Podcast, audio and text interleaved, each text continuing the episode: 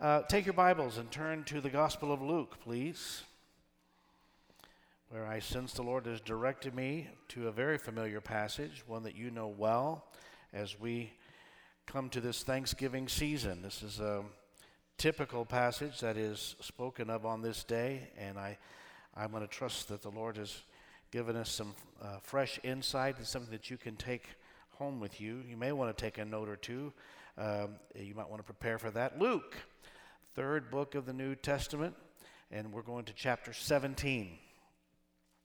The Gospel of Luke, chapter 17, I'm starting to read at verse 11.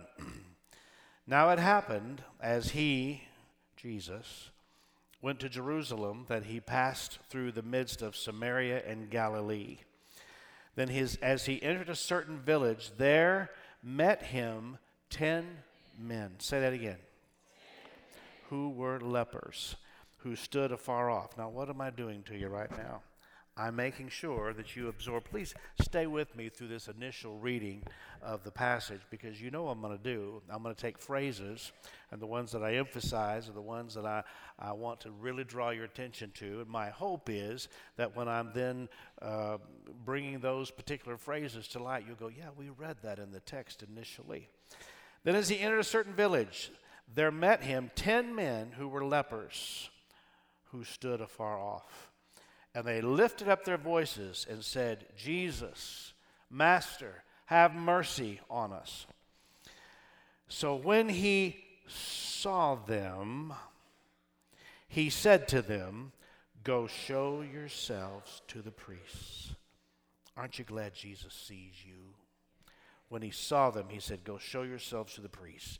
And so it was that as they went, they were cleansed. And one of them, when he saw that he was healed, now I looked at this passage in about eight or nine different versions that uh, I have many more than that, but I, I looked at it specifically in about eight or nine. Isn't it interesting that in verse 14 it speaks of them as being cleansed? When we speak of this one, he was healed. And we're going to talk about that in a minute. But it's in every version that I that I looked at it. There may be one that says it differently. And it's rare that you find the exact same verbiage used in every version. Uh, but th- it's every version I looked at. They were cleansed in verse 14. Verse 15, one of them, when he saw that he was healed, he returned and with a with a what? Thank you. Glorified God. And what did he do? Keep track of this. He fell down on his face at his feet, giving him thanks. And he was a Samaritan. The implication here is he, of the ten, he's the only one that's a Samaritan. Keep that in mind. So Jesus answered and said, Weren't there ten? Were there not ten that were cleansed? Where's the other guys? Were there not any found who returned to give glory to God except this foreigner? The Samaritan would be considered a foreigner.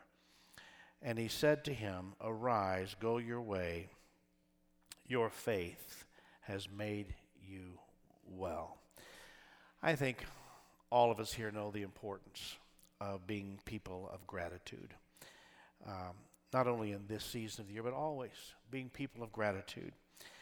Uh, I, in case I've not made it clear, we have a three year old granddaughter and a two year old granddaughter and a three and a half month old grandson. I have pictures to show if you would like to see them this morning. Uh, our three year old, who lives with her mommy and daddy in the Kansas City area, uh, she's been with Papa and Bibi here this week and going to be here for a little period of time. Um, and so all is well, everything's great. It's just to pray that God gives grace. It's been 30 years since we've had a three year old in the house. Things change somehow in 30 years. I'm not sure what changed, but something changed in 30 years, mostly our ability to keep up with a three year old. And she's, but you know, it's in that season of life, particularly our two year old and a three year old. What are we saying to them all the time? What do you say? Somebody hands them a piece of candy. Somebody does something nice for them. Someone gives them a compliment. And you're always the same because at the very earliest age, we're trying to be sure that our children, our grandchildren, understand the importance of being grateful. What do you say? Say thank you. This entire passage that we've just read is distinctive and unique to the narrative of the Gospel of Luke. It's not one that is shared in the other Gospels. the story is not simply a testimony to the ability of Jesus to cure leprosy, which it certainly is that, but it is also concerned, and possibly even more so, with the attitude of the person cured. The attitude of the person cured. Because here's what is true to faith must be added thanksgiving. Say that with me. To faith. Our text presents us with a man who shows us where the real cause of thanksgiving lies. It is certainly good to be thankful for material and physical blessings, things you can touch and feel, but there are just some things, church, more valuable than material and the physical. How many know I'm telling you the truth? You know what? You can't pay for peace of mind. What monetary value can you put on good health? You can't. You can't pay for a good night's sleep. Am I right about it? There's just some things that money can't buy. So, in verses 11 through 13 of our text, those first uh, three verses, we see what I'm calling a tragic congregation. A tragic congregation. Let me just give that to you again to review that very quickly in case you weren't paying attention. I know you were. Now, it happened as he went to Jerusalem that he passed through the midst of Samaria and Galilee. And then, as he entered a certain village, there there met him ten men who were lepers, who stood afar off, and they lifted up their voices and they said, Jesus, Master, have mercy on us. Now, you've probably heard this before, but give me just a minute to kind of talk about their situation and what it was really like. And I ask you to kind of begin to place yourself in this situation. Leprosy, or otherwise known as Hansen's disease, was a chronic infectious disease that was considered in the ancient world a skin disease which was difficult to diagnose and equally difficult to heal. In fact, in the Old Testament, leprosy was generally regarded as a divine punishment, the cure of which could only be effected by God Himself.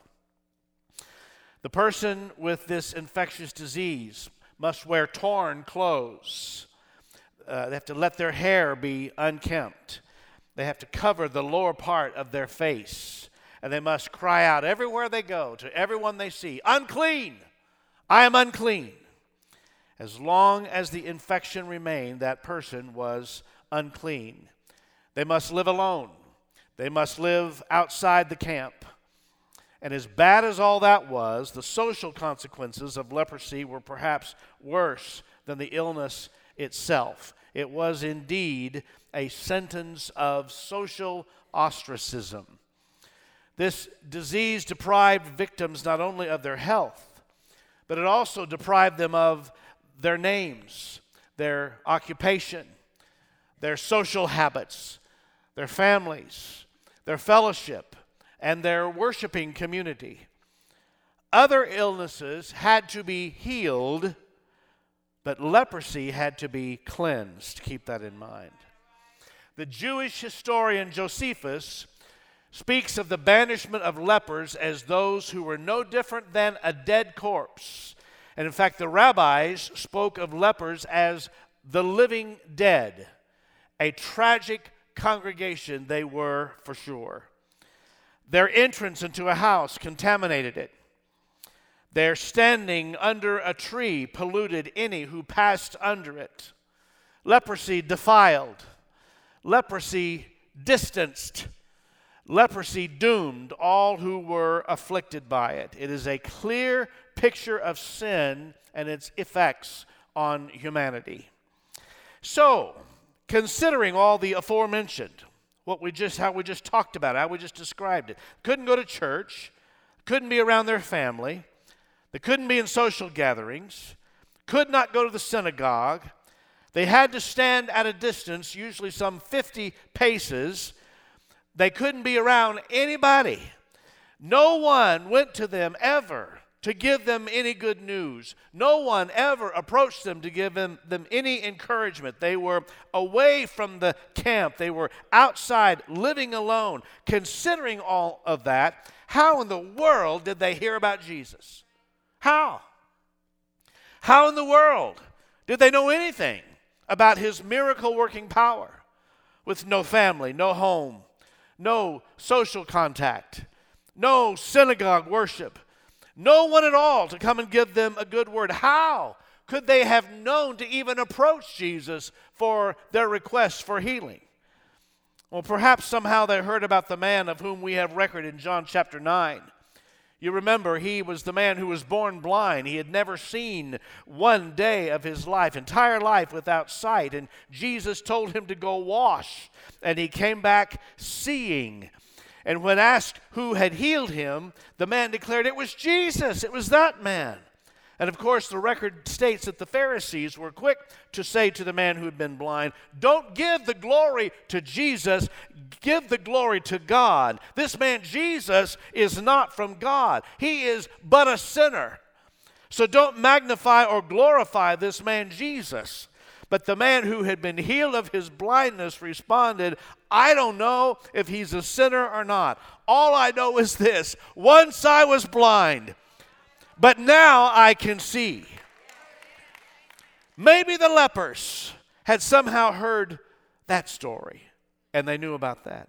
Possibly the lepers had heard about the woman who had the issue of blood and she touched the hem of the garment of Jesus. And what we know about that is when Jesus stopped, the flow of blood stopped. Maybe the lepers had somehow heard her story. That's how they knew to approach him for their healing. Could it be that the lepers had heard that Jesus went to the house of Jairus and he put out all the professional mourners and sent them out of the house. And he brought in Peter, James, and John, and the, the mother and the father of the little girl in the room. And Jesus took her by the hand, and she came back to life. I wonder if the lepers heard that story. Maybe that's how they knew. Maybe the lepers heard about the Galilean demoniac who was cutting himself with stones. Jesus came and talked to him, and when that man was next seen in public, he was clothed and in his right mind. That story may be the one that, G- that caused the lepers to reach out to Jesus. Let me tell you, we serve a miracle working Jesus. Possibly the lepers heard about the woman who was bowed down from her waist and could not raise herself up. And Jesus took her by the hand and he said, Woman, thou art loosed. That would certainly inspire faith in the lepers to reach out to Jesus. Maybe they heard that Jesus was in the desert place and there was no place to buy any bread, and there was only a little boy who showed up with five loaves and two fish. And with that, Jesus fed 5,000 men, not counting the women and, and children. I don't know what the lepers heard.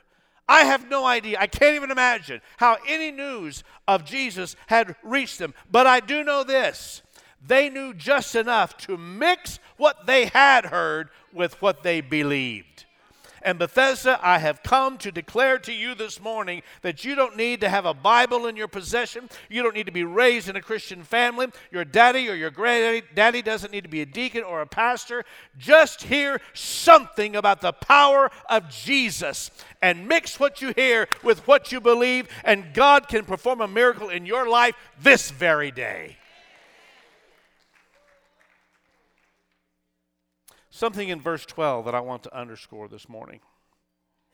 First part of verse 12 says this Then as he entered a certain village, there met him, and I had you quoted with me, ten men who were lepers.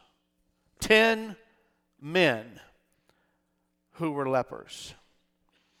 In referring to the ten men as the ten men as men rather than lepers, I want you to see that Luke acknowledges their humanity, thus verbally reclaiming them from their defacement associated with their condition.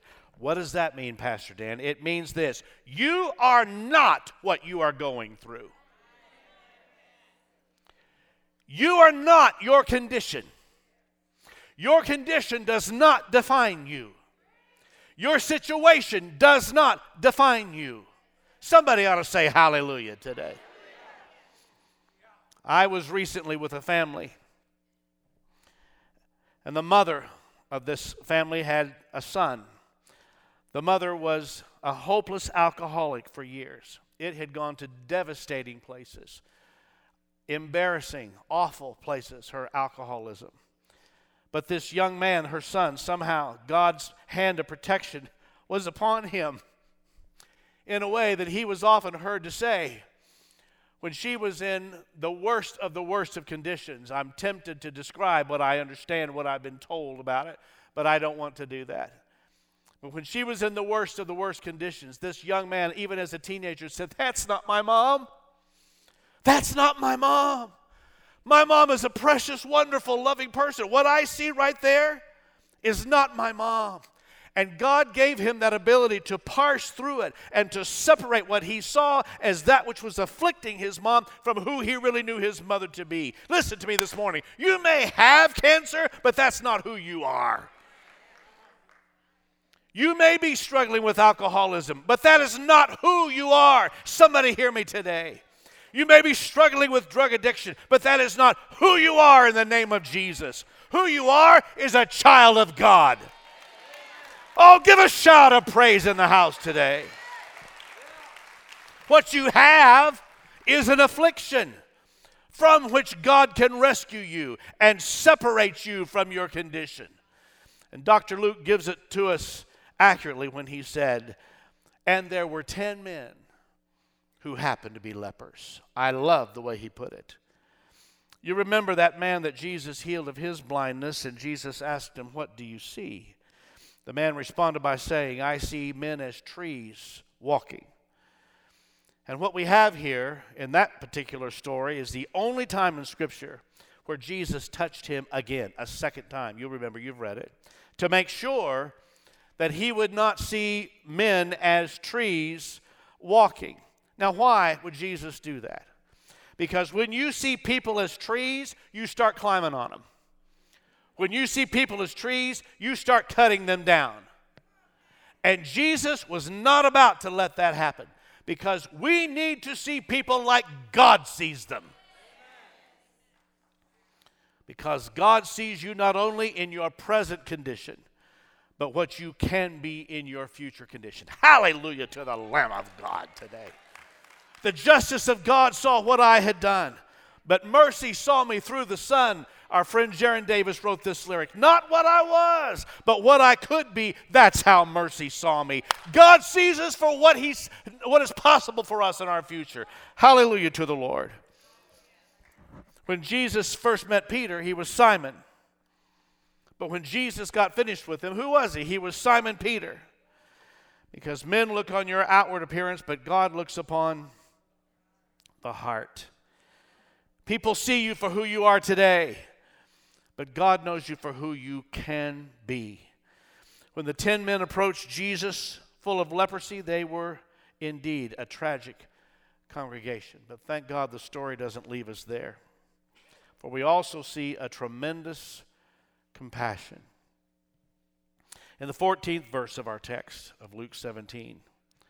So when he, speaking of Jesus, saw them, he said to them, Go show yourselves to the priests. And so it was that as they went, they were cleansed. Now, look at that closely with me. Jesus doesn't touch them, He doesn't promise them healing, he doesn't pray for them, doesn't lay hands on them. He does not even directly acknowledge their request. When he saw them, he said, gives them this order to go present yourself to the priest. What an interesting command that Jesus gives them. Why is it interesting? Here's why. Because presenting oneself to the priest was the legal prescription for those who had already been healed. Are you still listening to me? So Jesus commands the men to act. I'm going to lay a new word on you. It was new to me. Jesus commands the men to act proleptically. Say that word. It's a brand new word for me. What does that mean? It means to act like it already happened.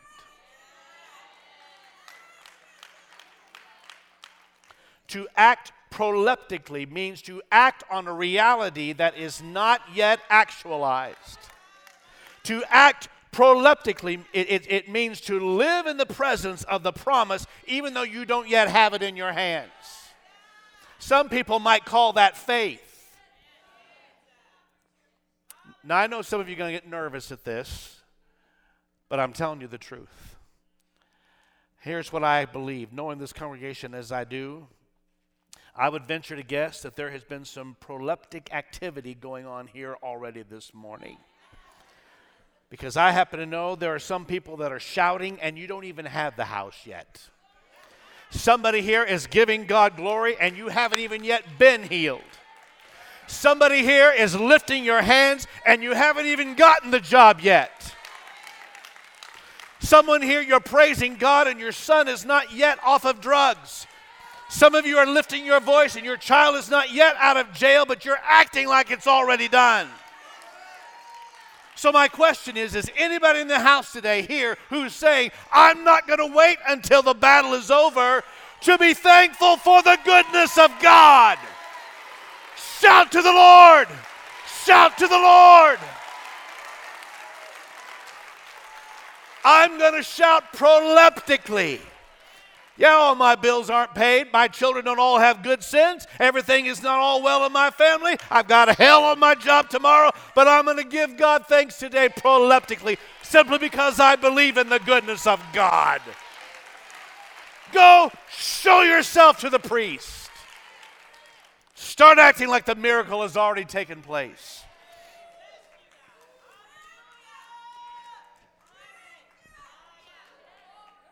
Come on, give a shout of praise. It's all right.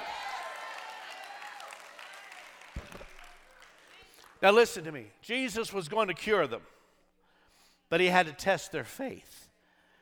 Because you've got to remember that a faith that cannot be tested is a faith that cannot be trusted. Just kind of soak that in for a second. A faith that cannot be tested is a faith that cannot be trusted. So, as they went. In other words, on the way. As they went on the way. I think that reminds us this morning that God knows how to do stuff on the way. How do you think the woman with the issue of blood got healed? Jesus was on the way somewhere else. But guess what she did? She just got in the way.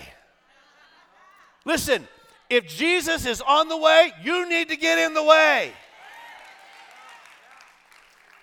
And when you do get in the way, you're going to find a blessing with your name on it. This is going to shock you, but it reminds me of a song. Pass me not, O gentle Savior. Hear my humble cry.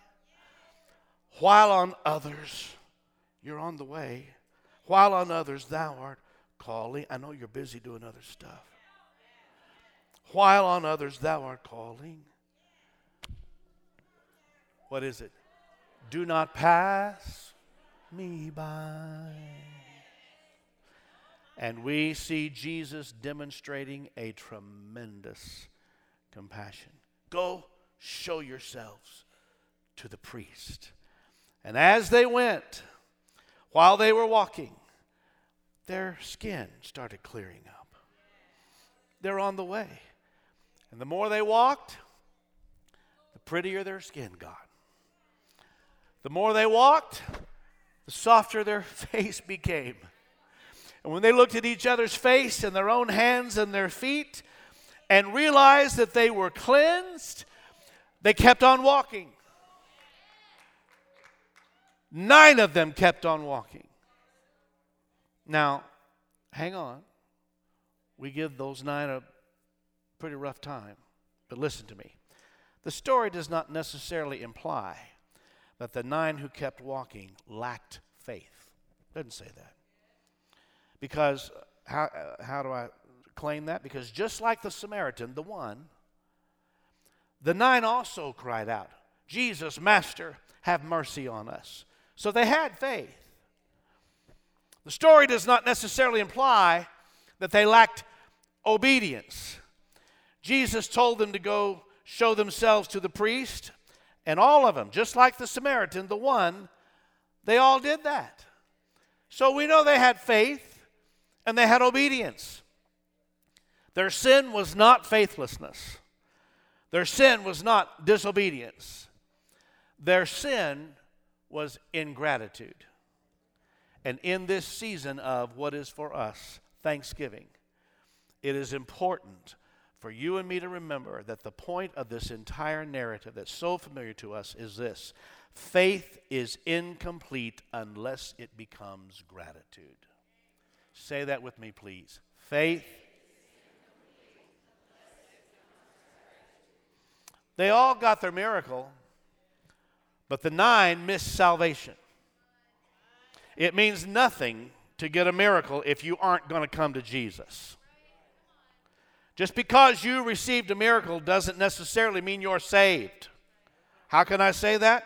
He lets his sun shine on the just and the unjust. Just like he woke you up this morning, he also woke up a dope dealer this morning. So just because he woke you up is not a sign that you belong to him. Because he allows the rain to fall on the good folk as well as the not so good folks. But it only becomes salvation when you turn around to say thanks and then accept him to be the Lord of your life. As long as the miracle is skin deep, what do I mean by that? The car, house, be sure that parking spot you want at the store opens up at just the time when you need it to. Come on, you prayed for that. I've, I've heard you.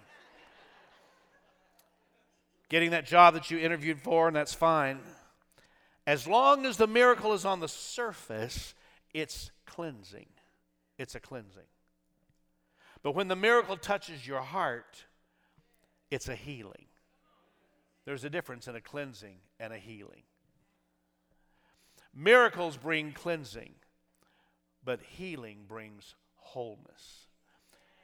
Jesus told all ten of them, Go show yourselves to the priest. And all ten of them started walking to find the priest. If the nine were Jews, they had to go to Jerusalem. But for the Samaritan to find a priest, he had to go to Mount Gerizim. He had to walk further than the Jews had to walk. But something was different about this Samaritan man. He seemed to have said as he's walking, Hold on a minute. Hold on. I, I, I know where he told me to go, and I'm going to do that. But there's something I have to do first. Yeah, yes, I'm going to church. I'm certainly going to get to the temple. I'm going to go find the priest, the man of God. But the first thing I'm going to do right now is turn around. And that's exactly what he did. He turned around and he said, I can't go to the temple until I thank this man. Some of you will recall the story in 2 Kings where there were some leprous men on the outside of the city gates. And they said, Why sit we here until we die? We will starve if we stay here. We're going to starve if we go into the city. Let's take our chances and perhaps the Lord will have mercy on us. And what happened was they went inside the camp and the Lord miraculously made a very loud noise and frightened every warrior in the camp. And all those warriors, they left their gold and their silver and their food and their clothes and everything else. And, and so those lepers went in and started enjoying themselves. They started digging into what had been left for them by the warriors who got scared by the noise God made. Until they said, till the lepers said, wait a minute, this isn't, this isn't right. This ain't right. With all that God has just done for us, we need to go back and tell somebody else to come and enjoy the goodness of the Lord. Let me tell you, when the Lord has been good to you, when the Lord has shown benefaction toward you, your first response is always to turn around and say, Thanks. Can I get an amen to that? I want you to see quickly, specifically, what the Samaritan man from our text did. He came back, and the text tells us that he fell down on his face at Jesus' feet and gave thanks. And verse 15 makes it very, very clear. The scripture says, and we read it, He glorified God with a loud voice. I want you to say loud voice. Hmm, okay. Now I know, I know you. Some of you are saying, Pastor Dan, that's just not my personality. I'm, I'm a more guarded, soft spoken person than to ever to, to shout. That's just not what I do. I don't want to embarrass myself. I don't really want, and I'm, I, I really don't want to draw attention to myself. And I also know, I've heard it recently, some people say, I just feel that my religion should be a quiet, private thing. It's just, it's just a private thing. Can I tell you what 67 years has taught me? People who say that, they ain't got any.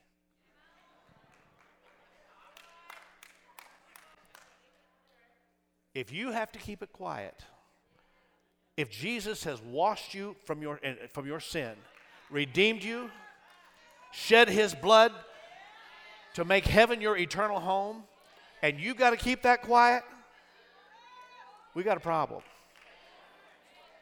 You either don't get it you don't understand what's happened for you. The reality is this if you are a recipient of the goodness of God, and if your heart becomes overwhelmed with gratitude for what all God has done for you and how He has blessed you, you will shout with a loud voice.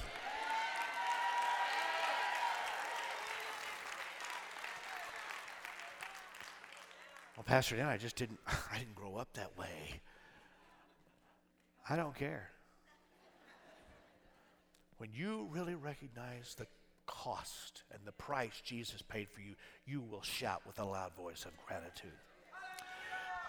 Just, just like the Samaritan leper shouted out in his leprosy, unclean, unclean, everywhere he went. It was a loud voice, unclean. He used that same volume, that same intensity when he responded to the healing that Jesus brought to him. Why? Why did he do that? Let me tell you why. Because he had eyes to see and recognize the giver in the gift. He didn't just see the gift of healing. That's why he could shout with a loud voice. He saw the giver in the gift, the man Christ Jesus. And if you can't shout this morning, it's most likely because you have not recognized yet the giver in the gift. So let me ask you how do you think you got that job you have? Who gave it to you? Well, Pastor, I work hard every day and I've been really good. I'm faithful. You know, I get all the awards. Who wakes you up every day? Who puts breath in your lungs every day? Who makes that heart in your chest to beat every day? Who gives you health and strength? Who puts you in your right mind? You could have woken up this morning and not even been sure where you are, who you are.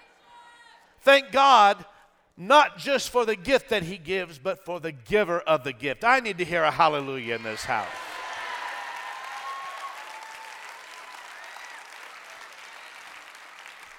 The Samaritan man saw and recognized the giver of the gift that he had received, and that's exactly why he cried out, as scripture says, with a loud voice, glorifying God, fell on his face at the feet of Jesus, giving thanks. And when God has been good to you, the place you ought to show up is at His feet.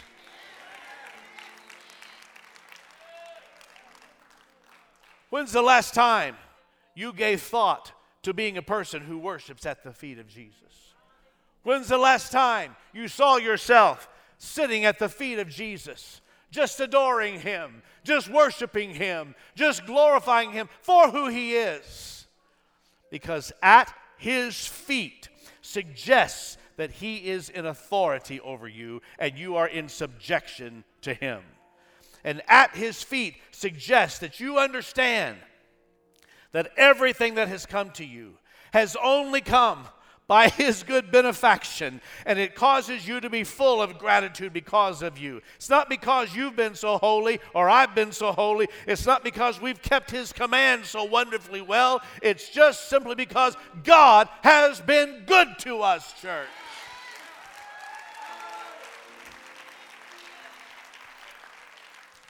And you may be too timid or too shy or too reserved or too whatever to shout to the Lord this morning. But let me just put it to you this way if it ever dawns upon you just how good, just how good God has been to you, there will not be enough ushers in this house to keep you from shouting. If it ever dawns upon you just how many doors God has opened for you, there won't be enough ushers in this house to keep you from giving thanks and praise to the name of Jesus. They won't be able to stop you. If you ever take just a moment to think about how, how many times God has made a way for you where there didn't seem to be a way, you didn't have a hope, you didn't have a prayer. How many tears He has dried for you, how many prayers God has answered for you. How many good things God has sent your way over and over again. How He has opened doors and showered down blessings there would not be enough time in this service to say thank you. So this morning I'm pulling out a song you haven't heard in a decade. Shout to the Lord, all the earth.